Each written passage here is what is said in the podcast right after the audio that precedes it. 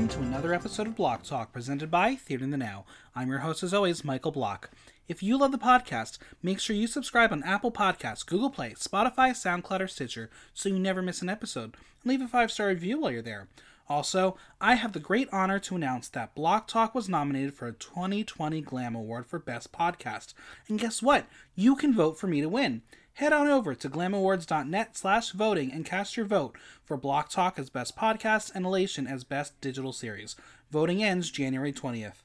And as always, follow me on Instagram at Michael Block Talk, on Twitter at Block Talk N Y C, and visit theater in the now dot com for latest news, reviews, and interviews.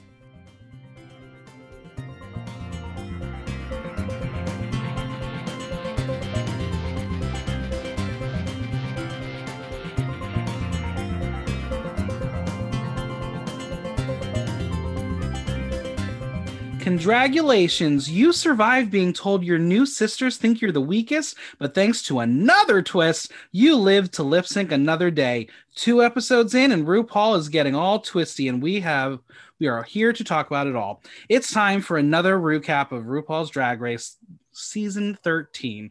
And joining me this week is Baltimore's own Pariah Sinclair. Hello. Hello, hello. How are we doing? We are here. We are ready to talk about this premiere part two episode of Drag Race. I don't even know what we call it, um but yeah, this is this was a fun one.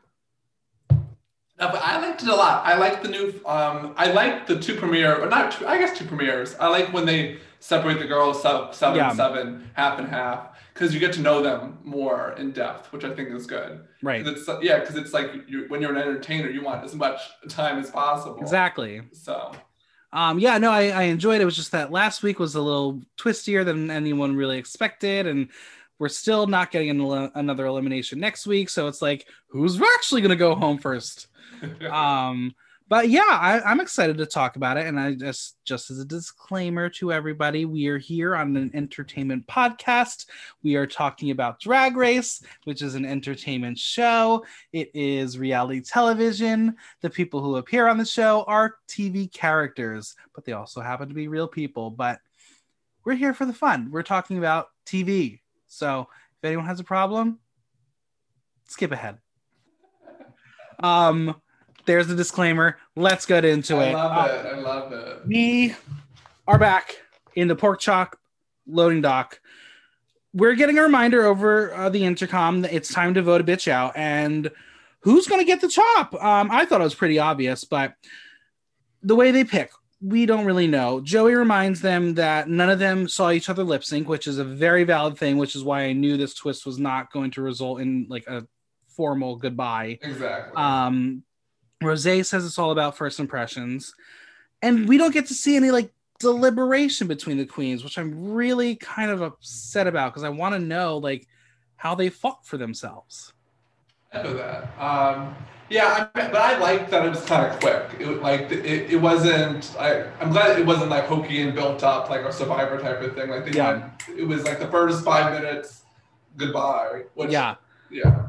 So Joey questions Elliot's look and lack of wow factor. Denali doesn't like Joey's low-quality feathers. Kamara says, Utica, you gotta go. Rosé doesn't want her dream crush and is scared she couldn't be she could be voted out. Tamisha, Utica, Elliot say nothing. We don't get to hear their inner thoughts. Um, but the bell chimes, the votes are in, and we have a tie. Oh, Lord, we don't like ties on Drag Race anymore. Um, no, no, no, no, no. Uh, so we learned that it comes down to Elliot and Utica. Um, let's dissect that a little bit. um, Is it because Utica's wig was falling off during that entire time? Probably. It was probably the looks. Like, like if I was there and I walked into that room and I saw all of them, I would probably vote both of them out based on looks alone. I thought Joey was the one who was going to be in danger simply because of those fucking feathers. yeah, it, yeah, yeah. There, there are seven queens. Um, we know that Joey, Elliot, and Utica each got a vote. I'm assuming Utica and Elliot would have gotten at least two to three votes total. Elliot obviously didn't vote for herself. Utica didn't vote for herself. So it's likely Rosé and Tamisha could have voted for one of each of them. And that's how we got the tie. But we don't really know. We don't we don't have anything to really go off of. Um, yeah. Wikipedia doesn't have anything, so it's gonna take one of these bitches to reveal it on uh, Instagram Live one time. So yeah. Someone ask who voted for who. I want to know the breakdown. All right. There's a tiebreaker between Utica and Elliot, and according to the Wikipedia and what they say later on, all the queens voted for Elliot with two T's. She got the pork chop. I'm okay with that. Yeah. I think yeah. it was Yeah, fine. I thought it was valid. Yeah, and I think, because it's just like, compared to everyone, like everyone that was in the pork chop, long doc, they, they have a very specific aesthetic, I mean, at least that we saw, mm-hmm. except Elliot, it was kind of... She, you could see her in any drag show. Exactly. Basically. So I was not surprised that she got the boot. Elliot is disappointed that she got sent home for something she didn't have any say or power over. This was a bad fifteen minutes of fame for her, for sure. um, the remaining girls are somber, but Rosé knows that the less people means that it's a lot closer to the crown. So she's excited, but it is a new day in the workroom. The winning queens dance happily into the workroom, and Gottmik says it's kind of like their first day. Kind of. Kind of first day, but not really. Olivia reminds everyone that they have high expectations for them now, so be ready. And then they kind of start to discuss what happened to the other girls, and Tina thinks it's shady if they went through all that and they're saved. Girl, you're in for a surprise. You have no idea. Vengeance, mama. Uh, Candy wants to see some bitches fight, but Gottmik says she's ready to see Candy fight. Not her. She walks into the room and causes trouble. Tina says that Candy causes drama in New York City, and that's just not her tea, sis, as Tina says. I think that's her tea. I think you caused some trouble. Yeah, I mean, um, yeah, I, I don't know Candy personally, but she was in D C a couple years ago, and she started some stuff there, so. Oh, boy. Uh-oh. Yeah. Any, anything you feel comfortable sharing on the pod? I mean, I wasn't there personally, but I just remember her, I remember something on Facebook was like, she was there to storm the girls, and she got, and then people got mad, and like, it was a whole thing. Um, asked people that were there, it was at town, I believe. She uh-huh. went to, she came to town. And she performed, and some of the local girls got mad. That's basically the tea there. So, but I love Candy. I think she's a great personality. Yeah. Um, obviously, I'm not from New York. I haven't seen her live. But, yeah, I think she'll make great, t- great T V. Oh, absolutely. The normal Rue message comes on. Rue walks all in looking like one of those, you know, typical Palm Springs gays, just hat and the, the muted colors, whatever. Rue says before they get to know them officially, she wants to introduce them to a fabulous queen who will be joining them in the competition. They are all gagged. Who could it be? Before revealing it, Rue says that she doesn't think they got a fair chance last week and that she'll fit in with this group just right. It's Elliot doing a superstar pose as she enters the room. Tina thought she sent her home. Candy wants to know why she gets to come back if she didn't win her lip sync. Tina wants to know what she did to get come to come back. And we learned that losing is the new winning, but no queen is really a loser on Drag Race. Um, so then uh, Rue takes us on like a trip down memory lane, talking about how Pork Chop is a living legend. Shangela and Vanjie were eliminated first in their season, only to return and reach international fame. What fame, you ask? Going to Puerto Vallarta. Uh, yep. God, those idiots. Oh, it, they are, they're lucky that they can't like post edit that, because that should have been great. Just throw their pictures from Puerto Vallarta. Exactly. Like, wear masks, friends. And then I, I just love the clip, the, the video of Silky trying to hide herself. Girl. That's gr- I, I mean, it's, it's bad, but it's also great because it's like, it's you can't make, messy. You can't make that shit up. It's nope. like, Like Silky, like who? What, what? You can't. It's like I'm. I'm. I can't hide myself because I'm six foot four. You can't hide yourself because you're a bigger person. Like there's no hiding yourself in a, in a room full of people. It was just so funny. Exactly. Messy, messy. So Rue reveals that the first mini challenge is going to be a runway fashion show with two looks: ladylike daytime look and vampy nighttime look. That says I'm a whore, and we will learn that that. Theme will be changed like five times because she introduces it so many different ways, so I don't even know what it's called. Um Gottmik has always dreamt of always getting ready in the workroom mirrors, and I guess it's a kind of exciting thing. Like, you, you can pretend to do it at DragCon when they bring them out, but it must be exciting to um to get ready in the mirror that you know there's a camera right behind. Definitely. I mean, I feel like a lot of these people, a lot of the contestants have uh, um, been watching us since the beginning. Mm-hmm. So you know, you're watching since the beginning, and then you do drag. So that, that's a goal, is to just to do like your makeup in that mirror. So, exactly. Yeah. So the Melanin Girls are on one side, and Candy is not here for the new girl. Simone says they should have known, but Candy thinks she's spying on them. Um, she's so she calls across the room to ask Tina how she feels about the girl she just sent home.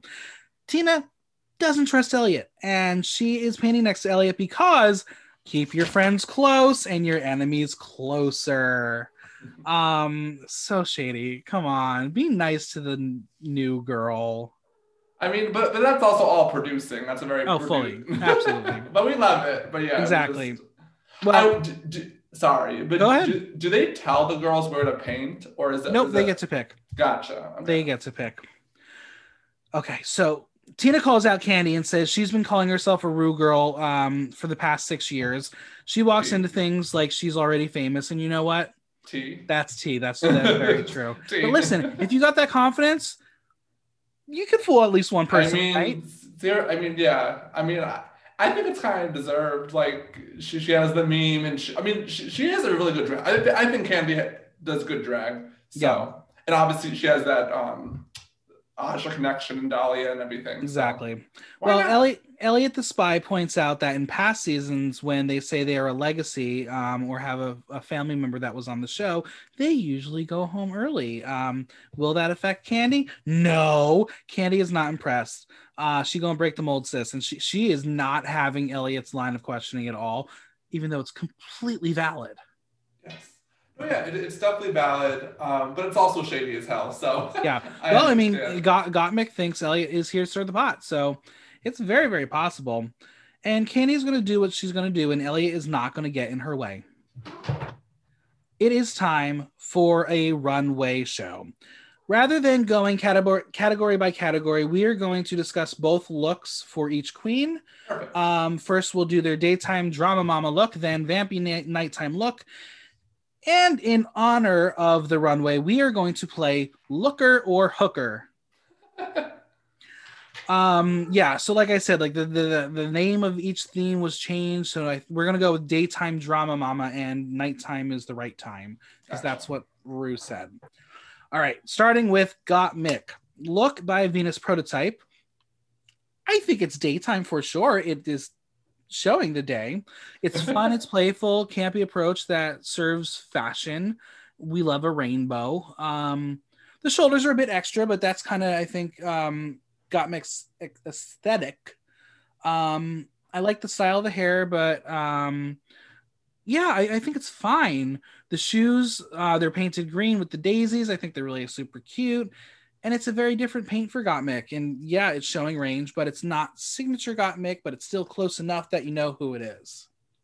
Yeah, no, I love I love that look a lot. I thought it was campy, and it was kind of um, subdued for her. Yeah, uh, which is saying something, because exactly. Yeah, no, I thought it was great. I thought it was g- great to switch it up for her. Yeah, I, I, I was probably one of my favorite daytime looks. Yeah, and and we we love a latex look. If you can pull it off, kudos to you. And Gottmik definitely. definitely did it. I'll give it a looker. Definitely, yeah, definitely a looker. The audience went ninety-two percent looker, eight percent hooker. So everyone was on board with this one. The nighttime is the right time look is by August Getty Atelier. Um, this was sexy. She got money. She got yeah. money for Miss Miss August. Damn, Jesus. This was sexy as fuck. She's bringing vampy back. Um, That's a looker for sure. That was yeah, yeah. Like Very, the yeah. the pearls on the neck and then the pearls on the pasty. It just tied together so well. And you know what? Gottmik is not afraid to show her body, and I think that's wonderful. Yeah, it was definitely one of my favorite looks. I that's very my aesthetic. I love like a dark type of slutty mm-hmm. um, look. I thought it was great. It was definitely like per- personified the the theme. I thought yeah. it was amazing. Um, absolute looker for me. Yes, I agree. Audience went ninety-one percent looker, nine percent hooker. Interestingly, I like this one better than the other, other one. The audience went the other way, even though it was definitely. By one percentage point. All right, we have Candy Muse, Daytime Drama Mama. The outfit is by B. Calla, hair by There's Diana Dash, uh, nails by Eyewear Beauty. I think the theme for the episode is Queen's departure from what they normally do, because this was a massive departure for Candy. Um, and it's not something I would have expected from her. Um, she looks kind of sinister with like that menacing beat. I don't know if I'm here for it. Like the hair is period, but it's not like, I don't know. It just blend. She blended modern and period, but I I don't know. There was something about it that just felt off for me. I didn't love the ruffle sleeves. Not a fan of this one. It was interesting, but it was definitely kind of disconnected because I loved the neck up. That was great. I loved the yeah. beat. I loved the hair. It's kind of like a Mozart. That's like a mid breakdown, like that yeah. type of teased out here. But yeah, the neck down. It's this disconnection. It, think, it also didn't read daytime to me whatsoever. Yeah, yeah, it did not read daytime. It was more like night nighttime to me because it was yeah. kind of dark and vampy. Um, I think she misunderstood the, the assignment. Yeah, I mean, obviously, for those who don't know the tea, um, when you get on the show, they literally tell you either a word or phrase, and that's the theme, and that's all you have to go off of, which is why sometimes you see people with some outrageous things because that's literally what they have a word to go very big, yes. Um, so I'm assuming like this was probably just like daytime. Mm-hmm. I don't know. I don't know. I, I would be very curious to know what it was, but yeah, I just didn't love it. So it's a hooker for me. Hooker, but also hooker is not a bad thing. So but no, yeah, not a hooker. Bad thing, but for this one it is. Hooker, hooker, um, yes. The audience went twenty-two percent looker, seventy-eight percent hooker, so they were not on board. But her nighttime is the right time look. Outfit by B. Calla, hair by Diana Dash, nails by Eyewear Beauty. I think Candy really went for the collection concept of this challenge because mm-hmm. both looks read like they could be in the same fashion line. Which I appreciate, definitely. Yeah, because we we saw that kind of last season. Doesn't mean it's a good thing. No. Um, you remember Will Ferrell from Zoolander? Yes. This is him now. Ha! I need to, go, need to look at the look. But yes, I remember, yeah. It was, yeah, it was a very interesting take on the challenge. Um, yeah, she looked like she was from Mars. Um, it was like devil light, but not like full devil. Um, yeah. I, I, w- I, I think yeah, the I hair wish- was fabulous. I like the hair. It was styled very well. Yeah, I wish she, changed, I wish she like uh, made the makeup more dramatic. Yeah. And she kept the same makeup. Um, but the whole... We'll obviously discuss it later when she gets called out on it, but I need the story behind the whole. Um, yeah.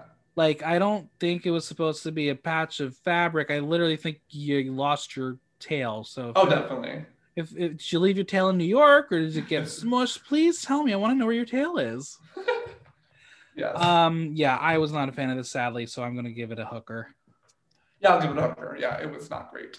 The audience went forty-seven percent looker, fifty-three percent hooker. Okay. All right.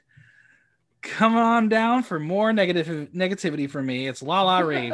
um, daytime drama, mama, no designers listed. It seems to be a theme that Lala either doesn't take photos of her looks after the show or she's not and doesn't want to share who made her stuff. Interesting. So, no designers listed. Maybe it wasn't designed. Maybe she got it off of a website or a store, which there's no shade in that. But this is totally off her rack. It is completely definitely off her rack. Yeah. Um, like floral works for daytime, but the colors are so muted. Um, I like the braids. I like that she's going natural. Um, the look is very natural with the face.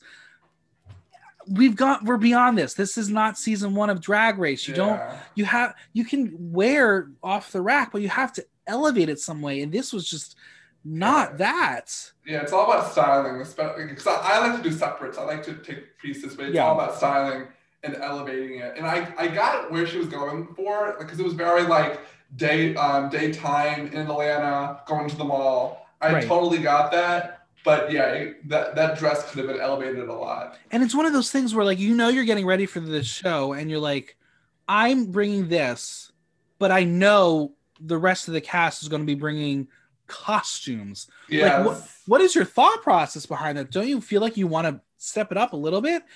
I'm worried about her style on this show. I am, but I'm not, because I loved her on Runway. So I we'll, think she, we'll, we'll, I we'll think she has some. I think yeah. she has some things, and also she's a part of the. Um, I mean, the Amon family. So I think right. she has some tricks up her sleeve, because the Amon, Amon family in Atlanta is drag. They have drag. Yeah. So I'm not worried about her, but yeah, this was definitely a hooker. Yeah. Remember when she tripped? But she played it off though. She pulled it off. She, she played it off. That's a drag queen. You, you, you never let them see you sweat. Yeah. Yeah. Um, I'm gonna give this a hooker. The audience was twenty-nine percent looker, seventy-one percent hooker. Uh, yeah. All right. I agree. Nighttime is the right time. I think she nailed this one finally. Um, yeah. It's not the best, but it's better than anything else we've seen so far. Um, I think if you're looking for a sexy dominatrix, Lala Ri delivers that. I think the hair, the red hair is flat, but it's kind of okay for this particular look. Yes. She showcases her curves very well. I'm very into that. Um, it's just like a, a hint of pleather um, with that little skirt moment. I think the mesh is a great added touch. I actually enjoyed this. Yeah, I liked it. I, it could have been elevated a lot more with sure. just some like simple like accessories, like maybe a whip or some like bondage stuff. Yeah. Like it, w- it could have been very easily elevated, but I liked where, where she was going for. So I'll give it a looker. I like it. Yeah, I was definitely a looker on this one. Um, again, based on everything we've seen from her so far, this is a step up. Um, and especially comparing it to the daytime look, like this was literally night and day. Yeah. Um, I am shocked here, but the audience was thirty-six percent looker, sixty-four percent hooker. So they were not on board. They're haters. I like yeah. that. All right. Moving on to Olivia Lux. Daytime drama mama. Look by Mondo Guerra. Hair by Hats by Carlos. Glasses by I Still Love New York, um, New York City. I think this was beautiful and stunning. I think the red pony updo is very cute on her. It's very mod. Matches the mod look. Um, we love expensive um, feathers. Mm-hmm. She loves her small purses. So I'm assuming this is a theme for the season and everyone's going to have Olivia Lux small purses soon.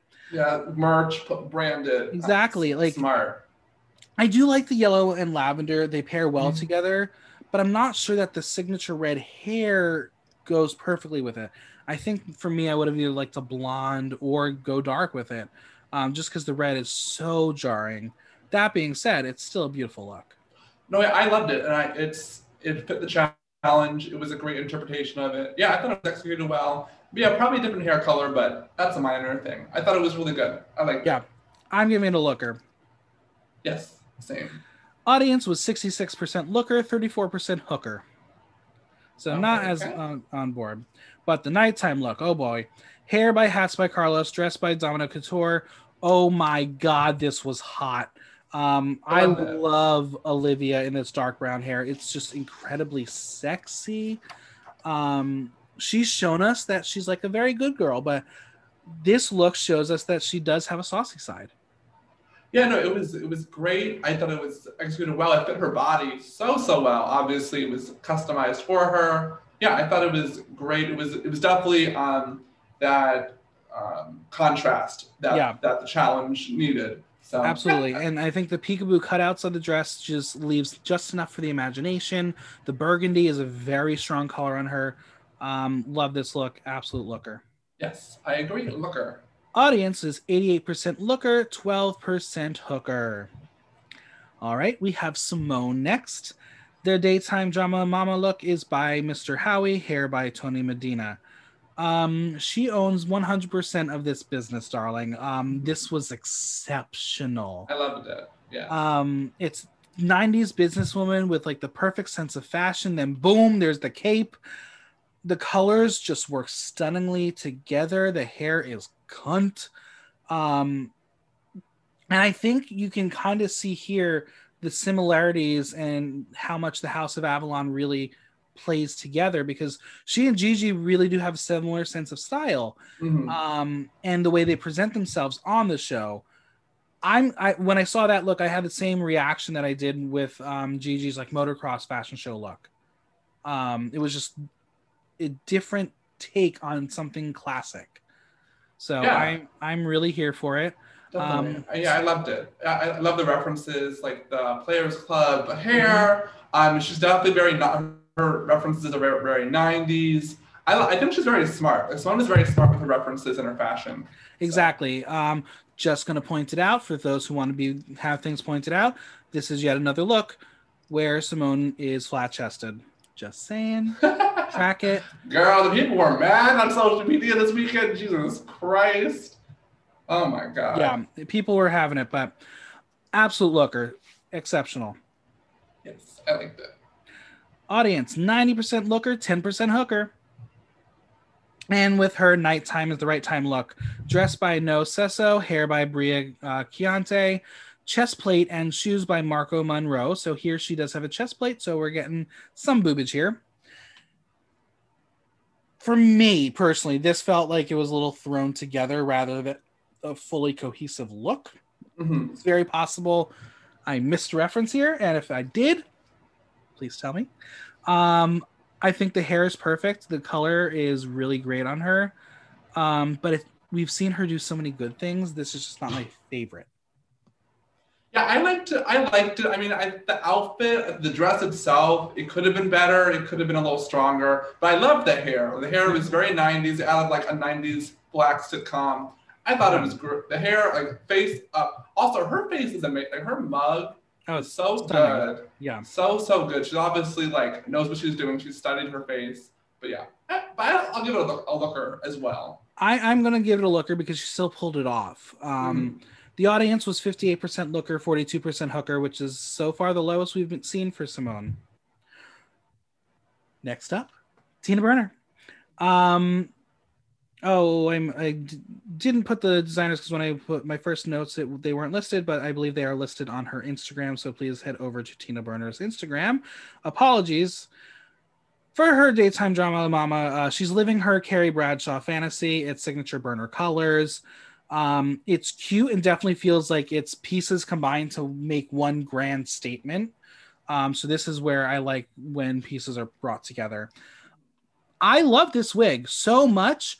But with the size of the tool, I almost want the wig to match it and go even bigger. Mm-hmm. Um, just proportionize it and you, it would be a knockout. Um, the bow was there. It made for a good confessional joke. Didn't need it. What? Not a deal breaker, though. But I think this was a fun look. for, And it's definitely daytime um, if we're going for the Carrie Bradshaw fantasy. Yeah, I mean, personally, I don't love it. It's a lot going on. Sure. I don't know. I'm a very, like, with my fashion, very simple, but I get where she was going. Like, it was very, like, uptown, like, Sex and mm. the City. I understand that. So, yeah, I'll give it a looker, but aesthetically, for me, not my favorite. I'll give it a looker. Audience was forty-three percent looker, fifty-seven percent hooker. So, kind of kind of in the middle here. Nighttime is the right time. Um, she's bringing us something different um, with the Burner color palette. Latex is a very hard material to pull off, so mm-hmm. when in doubt, just become a blow-up sex doll. It worked! Um, I think the harness amplified the ses- sex aspect of the theme. The fading ponytails are a trend, apparently, because what we just this is going to be the third time we're going to see it. Mm-hmm. Um, it works for this look because it form, it's your version of a whip. I like it. I'm here for it. Um, it's just not something typical you'd see from Tina, and I think it's a big risk, but this is a show where you need to take risks, so... It, it it paid off, I in my opinion. Definitely, yeah. I like this one a lot. Like this is probably one of my favorite um, nighttime looks. The co- I mean, I get her color palette, I get it. So it was like a very like naughty Ronald McDonald, and I understand that. Uh, but yeah, I thought it was great. It was very executed, very very well.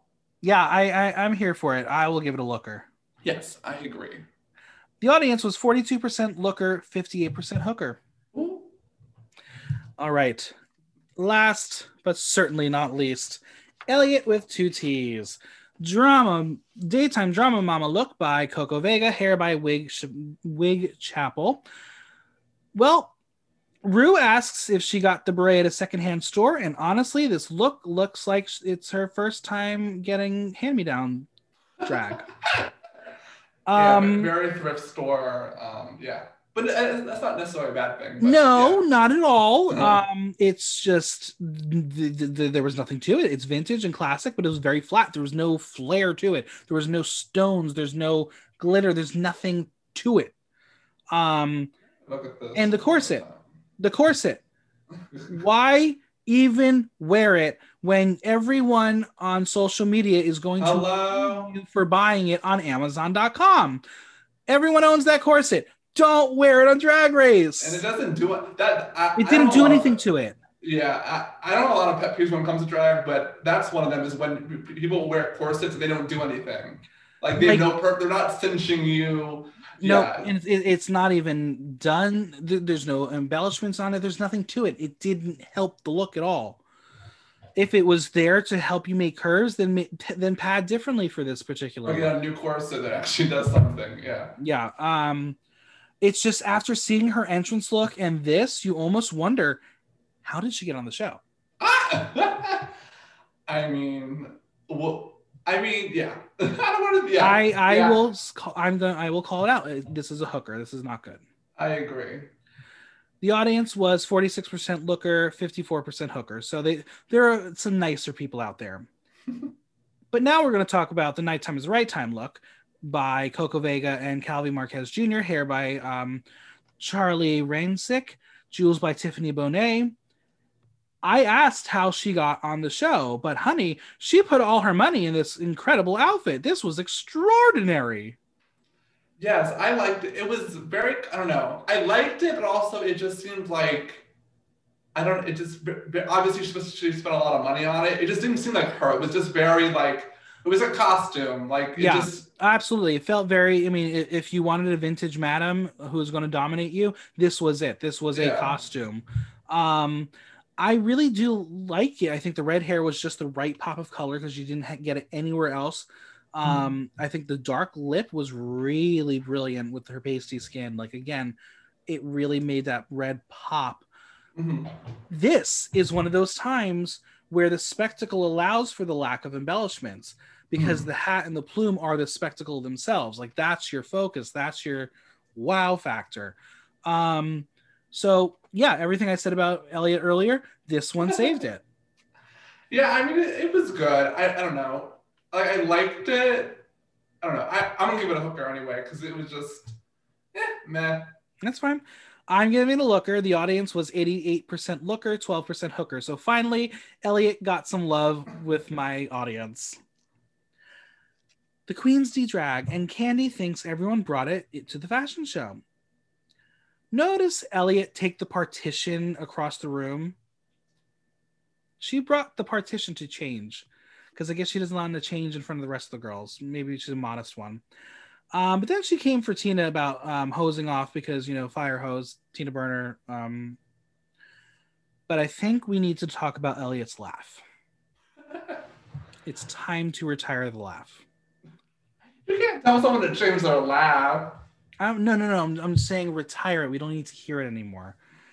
It's, oh, she, it's she, she can't laugh anymore. Exactly. If she's, cut, if she's about to laugh, cut it. Go to the next scene.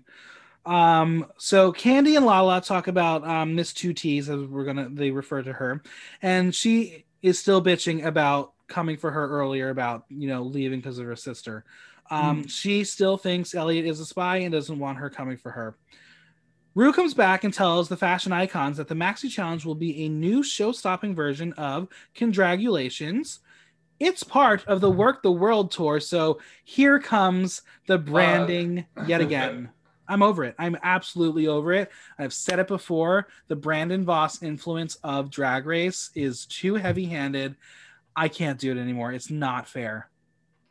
Yeah, it, it is very heavy-handed. I mean, I get it, because th- that's the shtick of the whole series, is like plugging and the, all that stuff. But yeah, definitely with Brandon Ross, it, it, it, it, it, it is it's very... Turned, it's turned into, we're doing Drag Race to crown a winner who is going to be able to go on the Work the World tour or the Vegas show. That's what mm. it is. It's not crowning the queen that should be the winner. It's crowning who works for the future of the tours. And that's not fair. Because again, I've said it before, the Vivian won because the Vivian could do the Work the World tour. Davina DeCampo would not have fit in.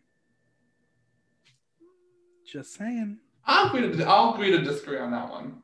I, I like the Vivian a lot. I thought she was like, there was a couple winners like in Drag Race history that like you knew you knew they were, they were going to win as soon as the cast announcement like comes out. She was one of them for me. Bob the drag queen was one of them for me. Bianca was one of them for me. But I get what you're saying with yeah. aligning with the brand. I, I'm a huge Davina stan, so I'm still very afraid.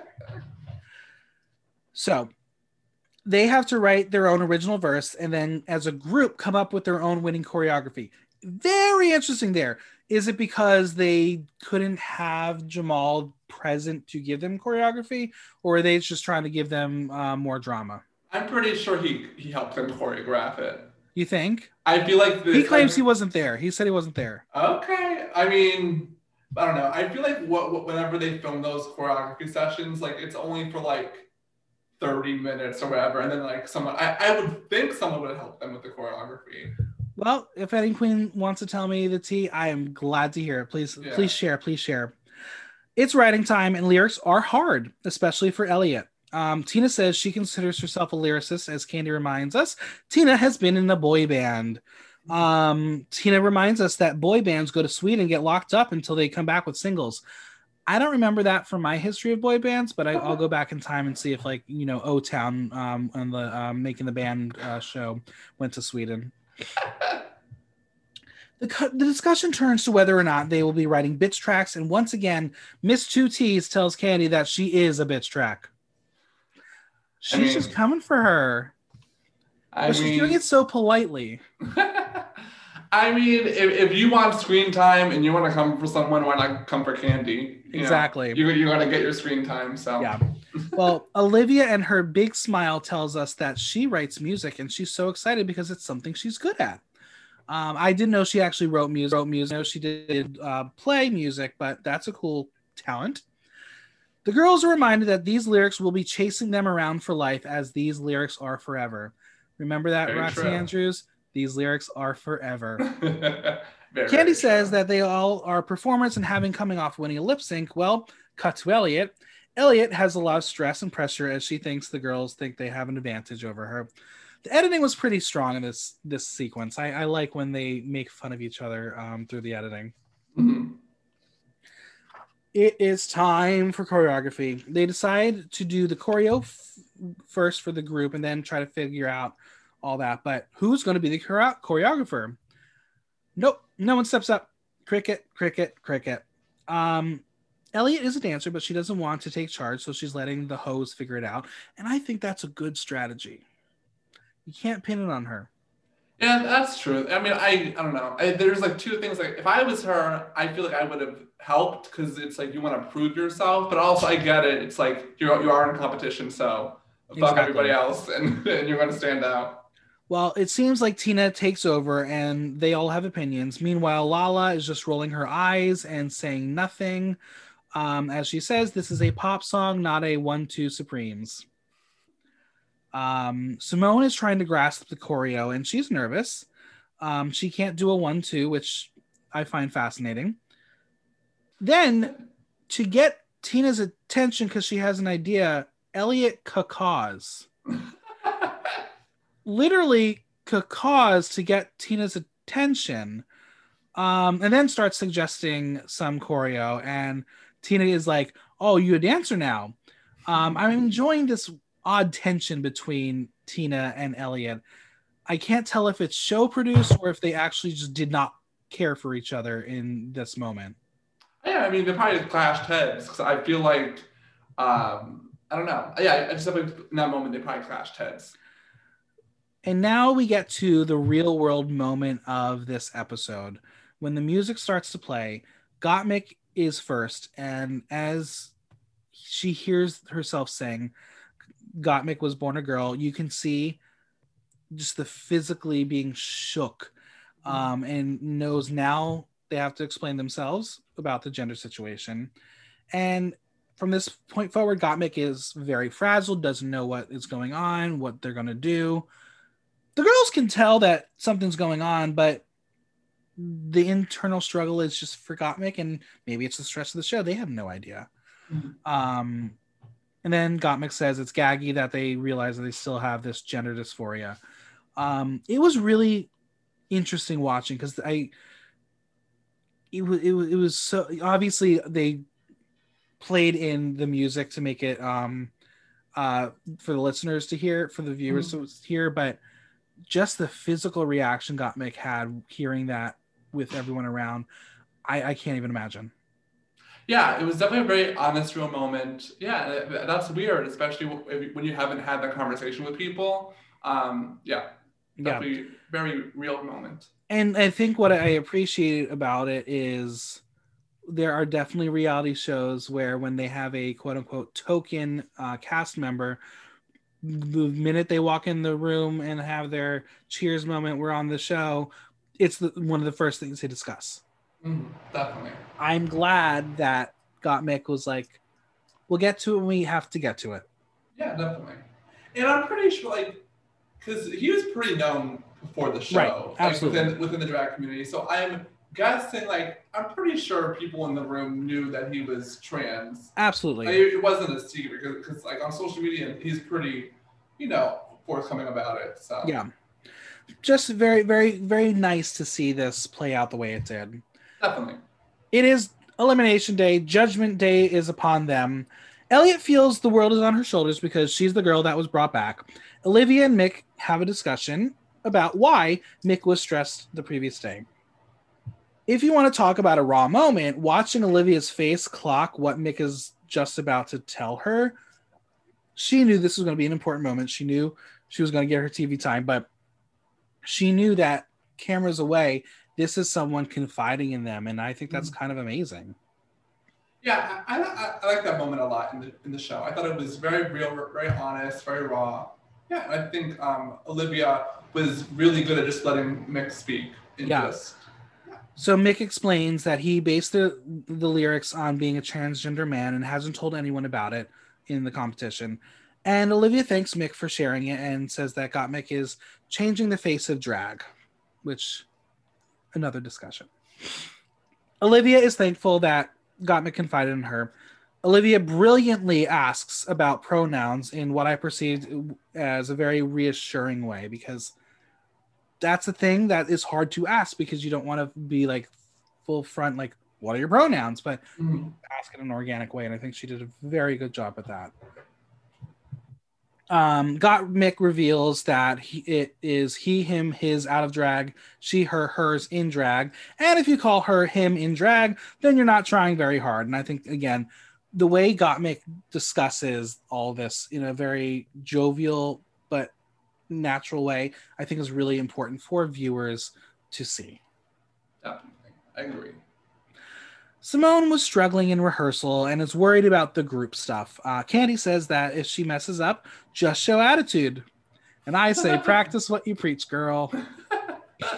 Ooh, I love editing like that. Tina is ready for story time and asks Elliot what happened after she left. Tina reveals that she has been calling Elliot the spy, and, you know, that's funny. Elliot then tells them that the losing girls went to the pork chop loading dock and that they had to vote one of the girls out. They are all gagged, and Candy was like, they voted you out? It was a tie. She reveals um, that there was a revo- re-vote, and it was unanimous, as we now learn that all five voted for Elliot to go. Lala Ri does math for the episode. So she says she got eliminated by Tina Burner, then boom, the eliminated girls eliminated her twice. So that's three times. Do we count it as three or is that two? I really think it's two. Uh, two and a half. Yeah. Okay, two and a half. But I, she's like three. I was like, I don't, no, not, not. not I mean, basically, because she was voted two times by the people. So yeah. It, it hurt. I think it, that sucks, though, to be voted out like two times. Two mm-hmm. point, you know, that's. That's tough. Yeah. Simone knows that all the girls will be coming back with the hell of all hellfire. Um, it's going to be a battle. Elliot says that she's happy to be with them and she loves them all so much. Girl, you barely know them. Don't throw the word, word love around. Come on. Ken reminds exactly. them that they are walking into elimination and then the mood suddenly completely changes. Tina asks who Candy would send home. So she says the toughest competitor. So Tina. Um, she'll remember that. She will remember that. Mm-hmm. Elliot says Mick because of her fas- fierce fashion. Tina says Mick because she's a threat. Simone says it would be Tina. Lala picks herself. And Olivia Oh, Olivia. She reminds the girls that they don't see her as a threat and says no one, no one, because she's going for Miss Congeniality. I mean, I definitely see that. If, if she's not, if she doesn't win Miss Congeniality, I'll be shocked. Yeah, her, or maybe Tamisha. I like Tamisha a lot. I'm excited for her. The lady said, go home. Oh, it's my favorite quote. It's and my- then she has that merch. Like, I love it. I love like the, the quickness of the merch. I was like, you better make your money. So listen, smart. Listen, all I've said is the day Tamisha Mon comes out with the random merch that is a fleshlight, but it's Tamisha Mon fleshlight, she wins everything. Oh, give her the crown right now. Okay, well, it's our first official runway of season thirteen, and Rue looked exceptional. Um, I love that silvery purple and that hair. Whoever's doing the hair this season, great job. They're doing so damn well. Jamal Sims joins Ross and Michelle with his gloves because COVID, or are we, we trying to play fashion here? Not here for it. Before we get to see the girls, we got to see the performance of Condragulations.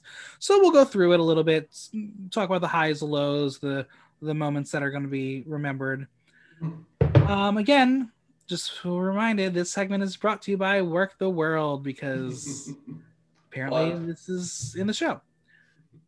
I can't help but thinking that Gottmik looked like New York City drag queen Boyish Charm in this look and beat, and I can't unsee that. So if you are unfamiliar with Boyish Charm, I highly suggest you go uh, follow them on Instagram and then how. understand why I think Gottmik's look looked exactly like Boyish. Oh my god, it was so funny. Gotcha. Okay, I see it. Yes, yes, right, yes, right. Yes, it's very similar. It. And got uh, and and Boyish, that's a massive uh, compliment. So you're welcome. Okay, so Gottmik's lyrics, I think, were very good. Um, if this is a challenge to learn who the contestants are, Gottmik nailed it. Definitely. It was strong, and you could understand them. Yes, we love enunciation. Yes. Candy Muse was a little harder to understand, except for the sitting alone in V I P, because I can easily identify that. She is the one who did lose the choreo in the group part, and you can see her get so frazzled. Um, clearly, they only uh, filmed this sequence once. Otherwise, they would not have kept that in, I'm sure. Yeah. Um, Candy and Lala Ri both proved that they could lay down a verse with, like, Outkast, and they would succeed. I don't know why. I don't know if you remember the song, but this, their verses reminded me of The Whole World by Outkast. Okay, yeah, yeah. It just it just fit. It, like, yeah, yeah, yeah. They, I see that. They had a, yeah, yeah, yeah. Their their their verse worked, um, but Miss Lala Ri wearing another re- leotard? No, ma'am. No, ma'am. Mm-mm, mm-mm. Nope, nope, nope. No, thank you. I mean, I feel like if you're ever going to wear a leotard, you do it during like the girl group challenge, right? Or am I wrong? Yes, you do that. But then you look around in the room and see what everyone else is about to put on, and then you're like, wait, what else do I have? Yeah, I mean, if, if I could, if I would ever get, get on Drag Race, I would bring so many accessories, so much, so many belts. You only got like, five suitcases, so get them in there. Yeah, like I would bring so much stuff to like elevate a look, especially if you're gonna wear a, a bodysuit or a yeah. leotard. Um, I think her lyrics were fine, nothing special, but it was okay. Olivia singing, I think, was a very smart move, and by God, she looked like RuPaul. Yeah, that hair was amazing. That, that hair was, was oh my god, so good. The fringe was beautiful. The hair, I just loved it. She she's doing very, very well for herself so far. Mm-hmm. Definitely. Um, Simone is, is here for the throne. She really knows how to bring the sass and attitude. And I again, I think this color looks so good on her. This blue, stunning. Yeah, it was. Yeah, it was great. She's very smart. Like, cause it's like I, I swear she only so, said like four, no, like eight words during her verse. Her verse was very short. Very, very, very it, short. But it was very impactful, and she knows how to sell a moment. She has stage presence and charisma at her ass. So yeah, um, Tina looked like a superhero, but as well as she did with the rap, I would have loved to hear her sing. I would love to hear that her vocals because she is the singer. Um, this would have been a great opportunity for her.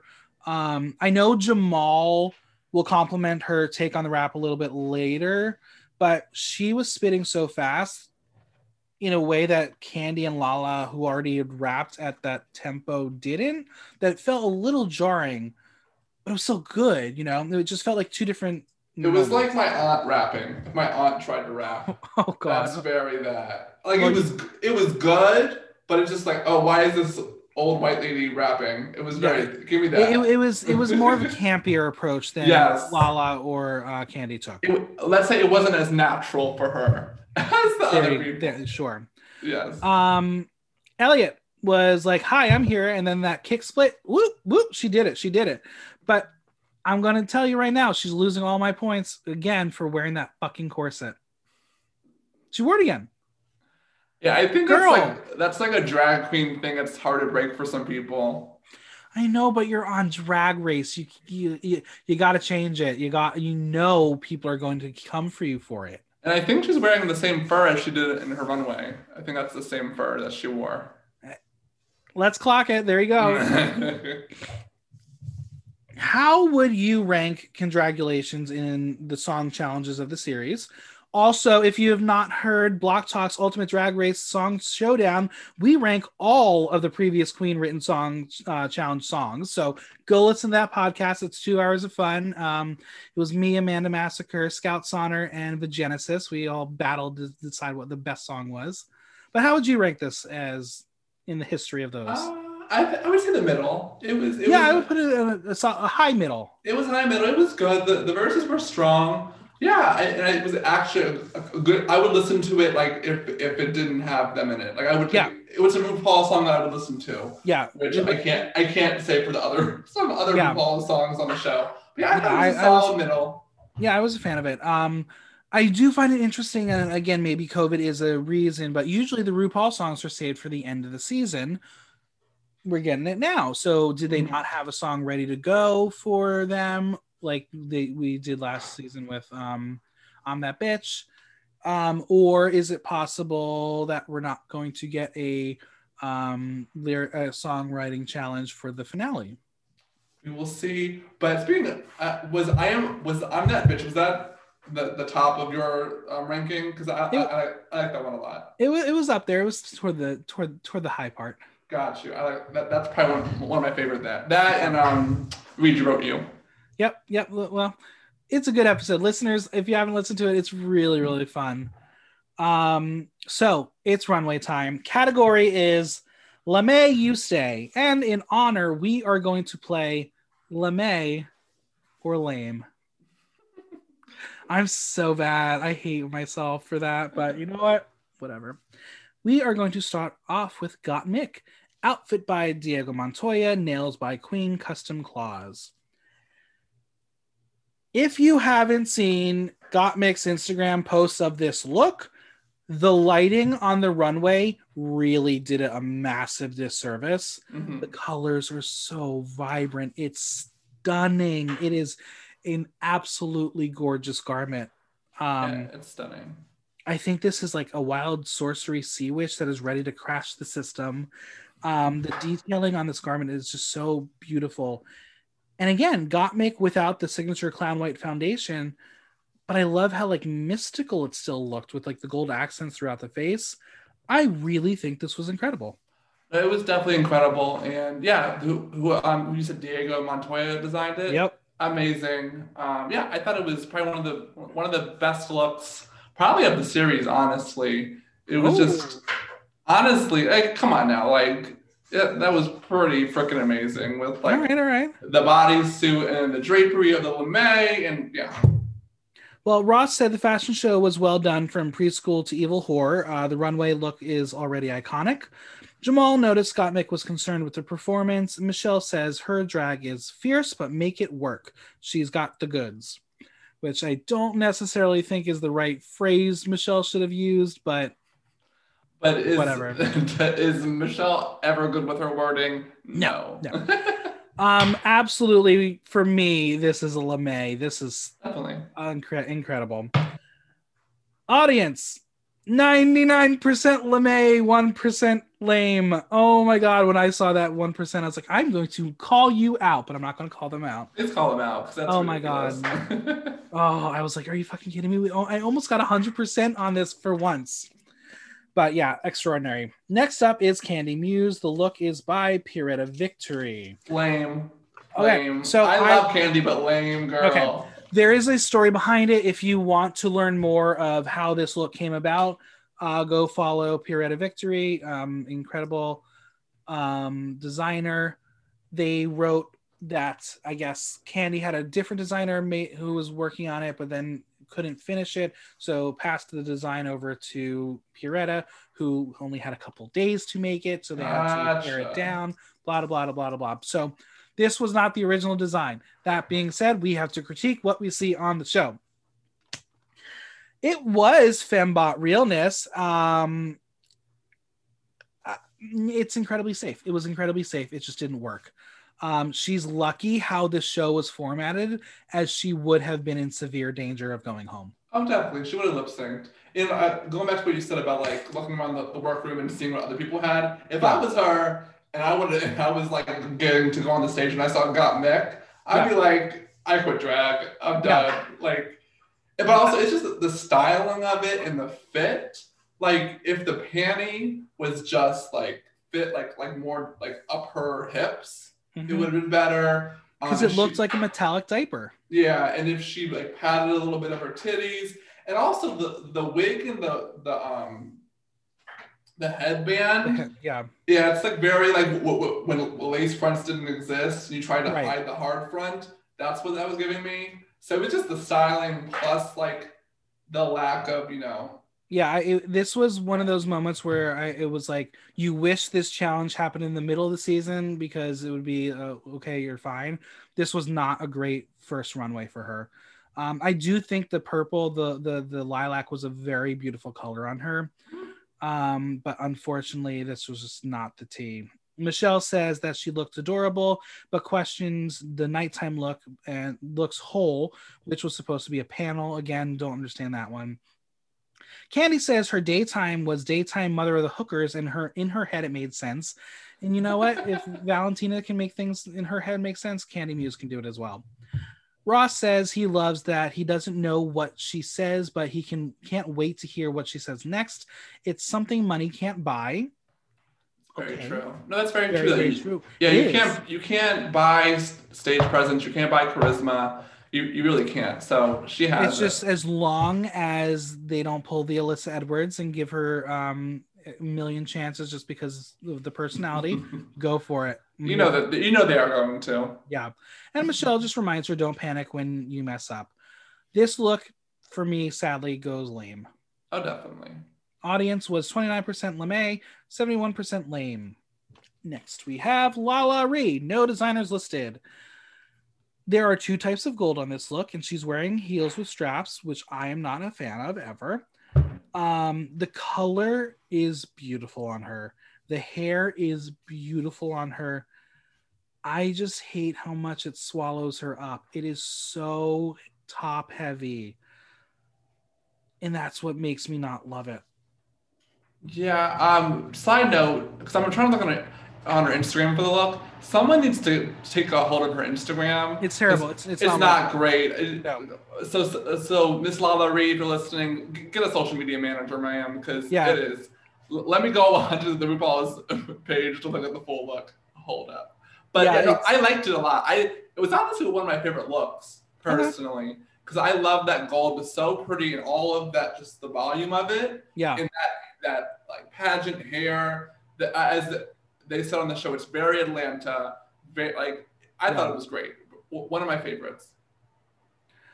Um, Ross didn't love the daytime look, but loved the night look and would go to the club with her. Jamal calls this look twenty-four karat magic. I'm going to give it a lame. Sorry. Wow. I give it a LeMay. It was amazing. And her well, skin, the, her skin looks so good. Like, yeah. The audience went with you. eighty-four percent LeMay, sixteen percent Yes, lame. ma'am. Yes, yes, yes. All right. Olivia Lux, look by Tyler Neosloni, hair by Zamber Sky, This is vintage and classic, and yet again, the runway lights really ruin the color, as the top is much more pronounced on the photo from her Instagram. It was, she she got done dirty. Um, yeah, I agree, because I'm looking at the photo on her Instagram, and I like it much more on her yeah. Instagram. And I, th- I think she's wearing, in her photo, she's wearing a shaper or something, because her body looks much better in the photo on Instagram yeah. than on the runway. Because I did not like it on the runway. I thought she, she looked like a box. I wanted a belt. Yeah. I needed a belt or something to really break up the skirt and the top. But um, the, the, the colors were so beautiful on her skin. Yeah, I think she looked kind of matronly on the runway. But in the, in the photo on Instagram, like, she looks amazing. I like yeah. it so much better on Instagram. I get it. But... yeah, on the runway, I'll give it a lane. Yeah, it, the, the hair, it was classic. It was very vintage Hollywood. And Michelle loved the old Hollywood glamour, especially from a queen of color. Ross said that uh, she was a joy to watch in the performance. Jamal said her fringe outfit in the performance was smart and could not take his eyes off of her. This look, I will give a lame. I thought it was beautiful. I'll give it a lane on the runway.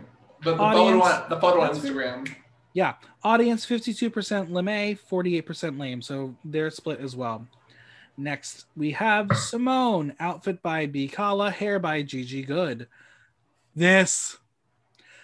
Um, I just want to give a shout out to season three iconic winner Jax, who clearly inspired this look f- um, from Jax's uh, promo look for our show. But Simone took the challenge and said, hold my beer, and did that. It's bold.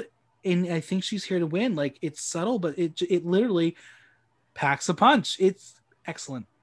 No, it was great. I thought it was it was simple, but it was also very detailed. I thought it, like, yeah. And I love anyone that goes for a theme, has a con, fully con, conceptual. Yeah, I thought it was great.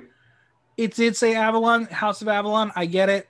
It would have been even so much better and cooler if it said Simone. Is, didn't it say on um, somewhere? Maybe. I know. It says it on the shorts. Oh, gotcha.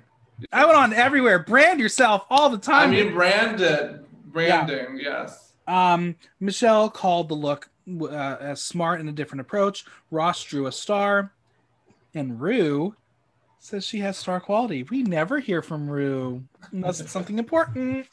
Yeah. So. Just saying. Absolute yeah. lame. Definitely foreshadowing with the Rue comment. But yeah, mm-hmm. definitely a lame.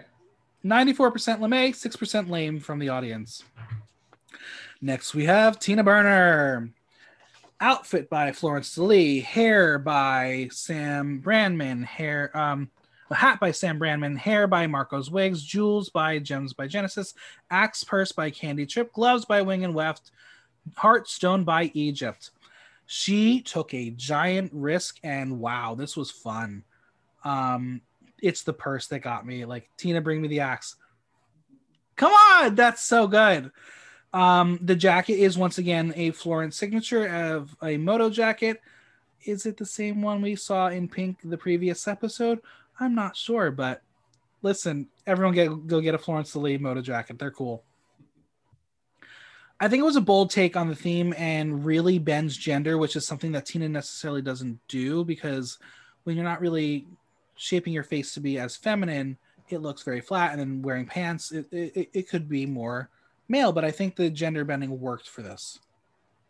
Yeah, I liked it a lot. I thought it was one of the probably one of the best of the night, because it had a concept, and she went there. It was great. Yeah. Ross thought the daytime was fun, and the nighttime was a good compliment to that. Michelle liked that she wasn't wearing red, orange, and yellow. Very smart there. Jamal was shocked with the rap and said she was in the pocket, and Michelle reminds her that this is not a bar, this is T V, and she can't turn as much, and because the cameras are there for her, be, they are your lovers. I'll give it a lame. Absolutely great. I'll give it a lame. I agree. Audience, seventy-five percent lame, twenty-five percent lame. And finally, Elliot with two T's. The look is by Coco Vega Gowns and Calvi Marquez Junior Jewels by Tiffany Bonet. Hair by Charlie Rainsick. Nails by Danica Vega. She wanted to be where the winners are, and unfortunately, she's just flopping on this runway. Yeah, I man. love the color teal, but I don't like it with green, but that's me thing because I love teal. I don't know. This is like a nice little bucking and clucking look for the club. This needed to be elevated for Drag Race. Definitely. Yeah. There was no concept. It was just a, a dress. Yeah. Yeah. And, and plus the hair didn't help her. Uh, didn't no, the hair didn't in. work. It was, it, yeah. it, again, she was trying to be Ariel, but she's not Ariel. Yeah. It didn't work at all. Yeah. It was just a mess. Like, it was just like, it, like if I saw her in the club, great. Like, oh, but you yeah. look amazing. But if you're on Drag Race, and especially when you're seeing what other people have that are walking on the runway, I would have been scared. Absolutely. Well, Michelle was in love with her night look. Ross loved how she looked in the performance. Jamal called her a bull in a pen and wanted to know what this one was going to do. Ross says she had something to prove and she deserves to be here. Okay, fine. I'm giving it a, a lame. I'll give it a lame. But I did like her performance. I thought she did very the well. The performance was good. Yeah. The audience went fifty-three percent lame, forty-seven percent lame. So, the girls return and Rue decides that Olivia Lux and Simone are the top two queens of the week. Do you agree? Yeah, I agree. Um, I'm trying to think. Yeah, I agree. I think that maybe Tina should have been in there. Um, mm-hmm. But no, I think, yeah, out of Olivia and Simone, yeah. Yeah. The rest are safe. Duh. No one saw that coming. Come on, really? Girls, come on. You knew this was happening. No one's going home. My favorite, though, was Elliot trying to reach over to Tina because they're glad that they're both not in the bottom, and Tina is just like not having it. She like looks over and smiles, and that's about all you get. Um, I'm sure she they held hands a second later, but the editing was like, nope, we're not showing you that. Olivia and Simone are told they will be lip syncing for their legacy, where the winner will receive five thousand dollars cash tip. If anyone has five thousand dollars they would like to tip me, please hit me up. I would love that. Same. I'll fake lip sync for you. I don't care. The song is Break My Heart by Dua Lipa, the queen of twenty twenty. I personally wish it was like levitating or physical, but this works. It's still fun. Let's just dissect the performance a little bit. I think once Simone sexually took off those boxing gloves, it was hers. It was over. It's done. No, no help. Um, Olivia went full camp, and I'm excited that should she lip sync again, that maybe she'll show us more of an emotional approach to it, because we've seen two performances now of up-tempo songs where she went campy, campy, campy. Mm-hmm. Let's see what you dial it back for. Um, Olivia's coiffed up do, fell apart. Her earrings came off. But you know what? Who cares, right? I mean, yeah. I mean, when you're when you're giving that much to a performance, you're not gonna look perfect when you're finished, especially when you have that hair. Exactly. That's held together by bobby pins and hairspray. It's gonna happen. Yeah. Simone just had the passion for this performance. It was captivating, and I think that's why she won. Um, yeah, she definitely knows how to sell a number. Exactly. It's something you can't teach someone. No, and she doesn't yeah. have to do much to do it. Exactly. Rue made her decision, and it is Simone as the winner. Shall we talk about Untucked a little bit? Sure. All right, Untucked. Um, for those who watch the show later and are getting confused as to why um, the V H one app is deciding to put Untucked as its own T V show, even though it's in the middle of the regular show, you have to search for it. It's not on the Drag Race page. You have to search for it, just for those who got confused. Interesting. All right. So in Untucked, Simone is feeling good after being called a star. Olivia feels like she did what she needed to do since the judges knew who she was. Candy knew she fucked up and feels like she might be going home. We everyone sits down and Candy Muse takes off her boots and later we'll put them on again. So watch the editing, because this was this whole Untucked was out of order, and you can tell by where Candy's shoes were. Gotcha. I have to watch it again. Gotcha, gotcha, gotcha. Um, so Lala Ri discusses her fashion show and says she was trying to be fishy, and the girls say that she represented herself well. Okay, RuPaul's best friend race. I see what we're doing here. You're not going to be mean quite yet. But also, I think they generally, I think they generally like Lala Ri. I think I could definitely see like her and like um, Candy and Simone. Yeah, they're like. I mean, I don't know. Some people don't want to be cut. No, no, exactly. They're nice to her because they know they can beat her. That yeah, I mean yeah, Lala is great, but obviously, I don't think we see her as a threat. No, definitely. Candy says that girls come in with custom costumes, but the costume wears them. But that's not an excuse to wear what Lala wears. I'm sorry. It's just, it's not. She can sell it, but does not mean it's good. Lala appreciates what Michelle said to her about her skin color, and we get an Untucked exclusive where Michelle says she has a delicious, rich skin color, and Lala had a moment. She loved it. That, yeah, I, I yeah, I think Lala's makeup is great. It's, yeah, definitely, because it's definitely harder to, like, when you're, I mean, when you're Black in general, but especially when you are darker complexion, it's so hard to find makeup. So absolutely, yeah. Candy is feeling like they are impressed with her as a person and personality. She feels like she had the worst performance in her critique. Gottmik chimes in and says that her interpretation is that out of anyone, Candy should own her mess ups. Absolutely. You're, you're the kind of girl where if you mess up, it's funny and the audience is going to be here for it. Definitely. They tell Candy that it's a good thing being unpredictable, and Tina comes in with a joke that she's unpredictable, just like her test results. And I say, shade, Queens of N Y C. I, I I watched that. I thought that was good. I'm surprised. I mean, you're from I, New York. I yeah. only got to see two episodes because I couldn't get the station it was on. Yeah, I think that's what got them was was the, the ch- channel that was on it. Like, if maybe fast forward to now. There, oh, absolutely. It, it would have been. It would have been on Netflix. It, it was just, yeah, it was just the wrong timing. Yeah. Yeah. Speaking of wrong timing, uh, remember when Elliot called Tina Nina? That was funny. Honestly, there's no recovering from that. Like, you got you got to own that that you fucked up big time. Definitely. Okay, so Candy says that the judges are obsessed with Tina being on RuPaul's Drag Race. Then I ask, why did it take so long? What? Why now? What was the timing here that made Tina right for the show? If she's been auditioning for uh, X amount of years, the cast. I guess. Because that's the thing. It's like, because it, it, at the end of the day, it, if you get on, you're right for that cast, right for T V. Right. I mean, obviously, all of them are great entertainers, but it, like how you meld in. So she probably, for the previous seasons, she wasn't right for what they were looking for, for, the, yeah. for that cast.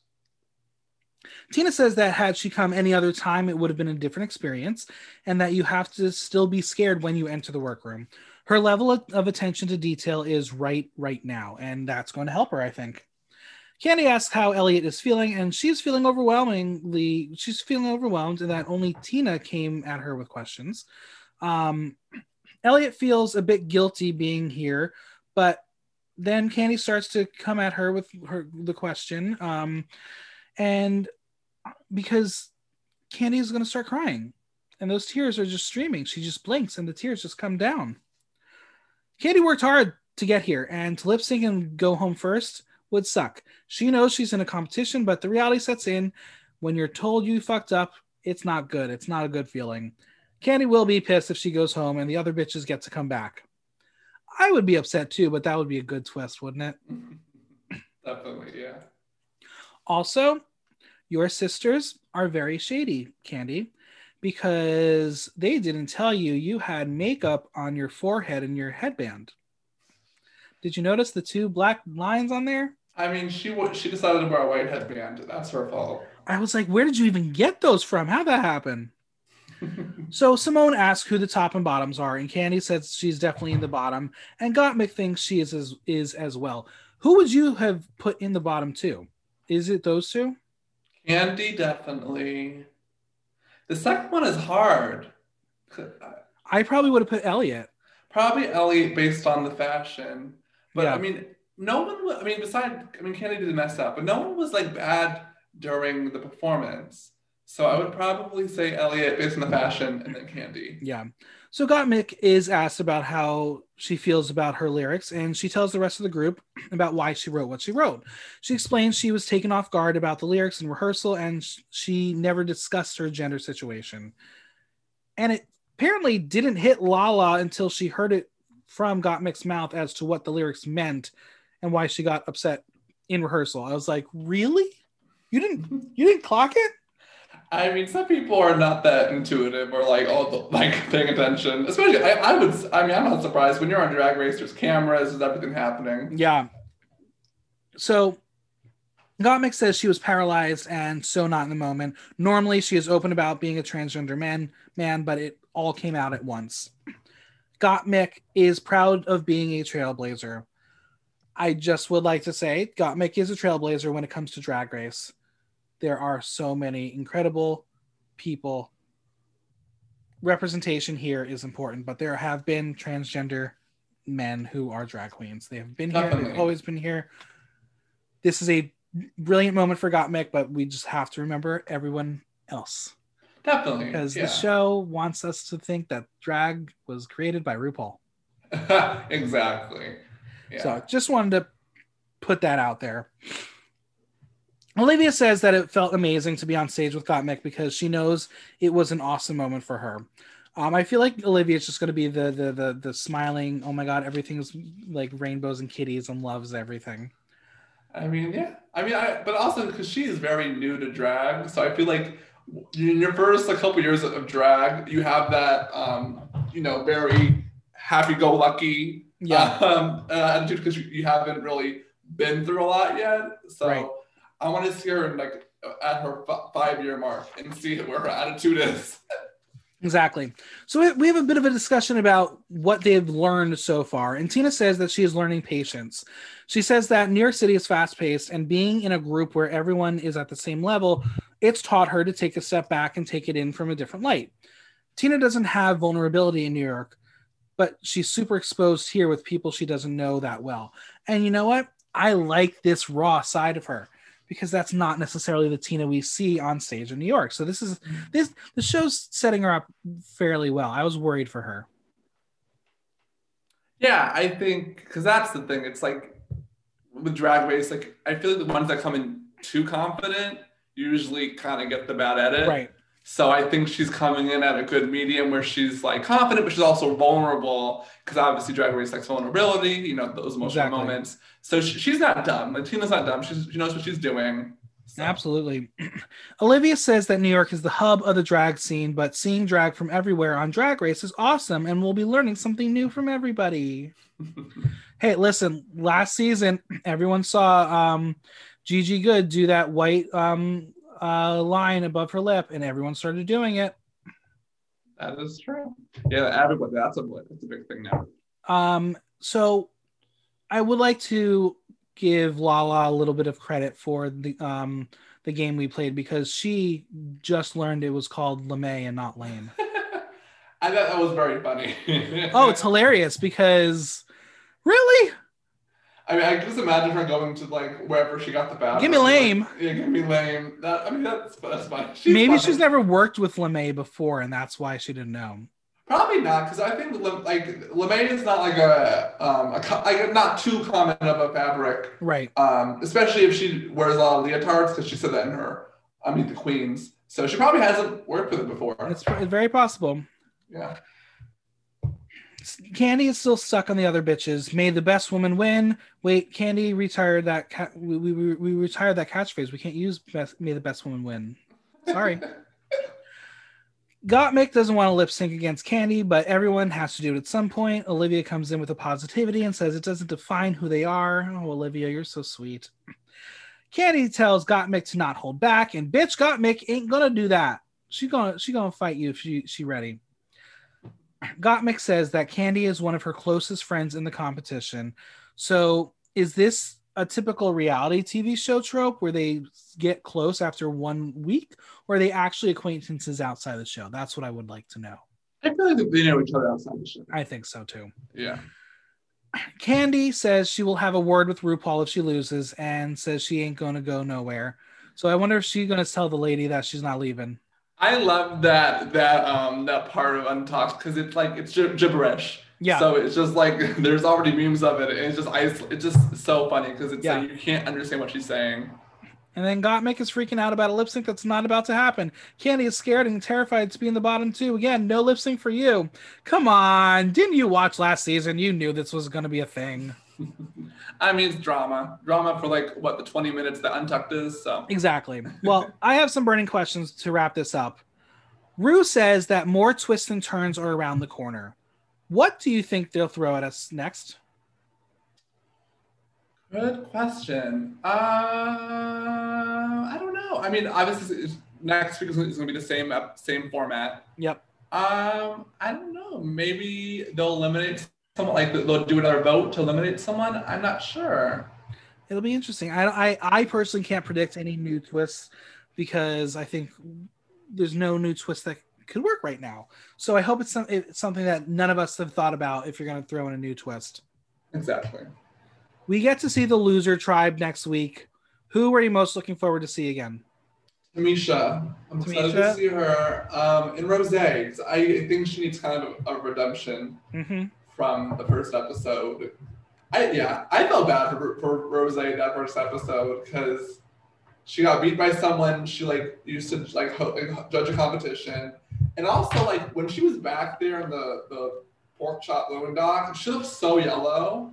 And they like were zooming in on her face because they knew she looked so yellow. And I felt so bad for her. Yeah, the lighting sometimes is not very good for drag queens. Oh my god. That's yeah. what I said about uh, Lala Ri last week. I was like, they know how to light Rue, but they don't care about the contestants. Oh, definitely. And especially probably wherever that, the back, yeah, yeah, definitely. So I ask it every week. After two episodes, who is going to be the winner? The winner. I would say either Simone or Gottmik. I think right now my winner pick after two episodes is Simone. You do not put that Rue line in there if you do not want us to root for Simone. Um, I agree, yeah. Like that was deliberately in there, and I think Rue is getting us set up to love Simone for a very, very long time. Definitely, and I think it's rightfully so. I think yeah. she is very smart, which, you know, I think is good. I she knows what she's doing. Her looks yep. are very put together. She has charisma and stage presence, and yeah. Well, where can we find you on social media and Venmo? Yes, at Pariah Sinclair on literally everything. pariah sinclair dot com. Yeah, very simple. Well, it was so much fun chatting with you. Yeah, I love Drag Race. I love the show, so... The biggest thanks to Pariah for coming on. Subscribe on Apple Podcasts, Google Play, Spotify, SoundCloud, or Stitcher, and leave us a review while you're there. If you have any questions or comments, drop me a line at theater in the now dot com via our question link. Like, listen, love. Until next time, I'm Michael Block, and that was Block Talk.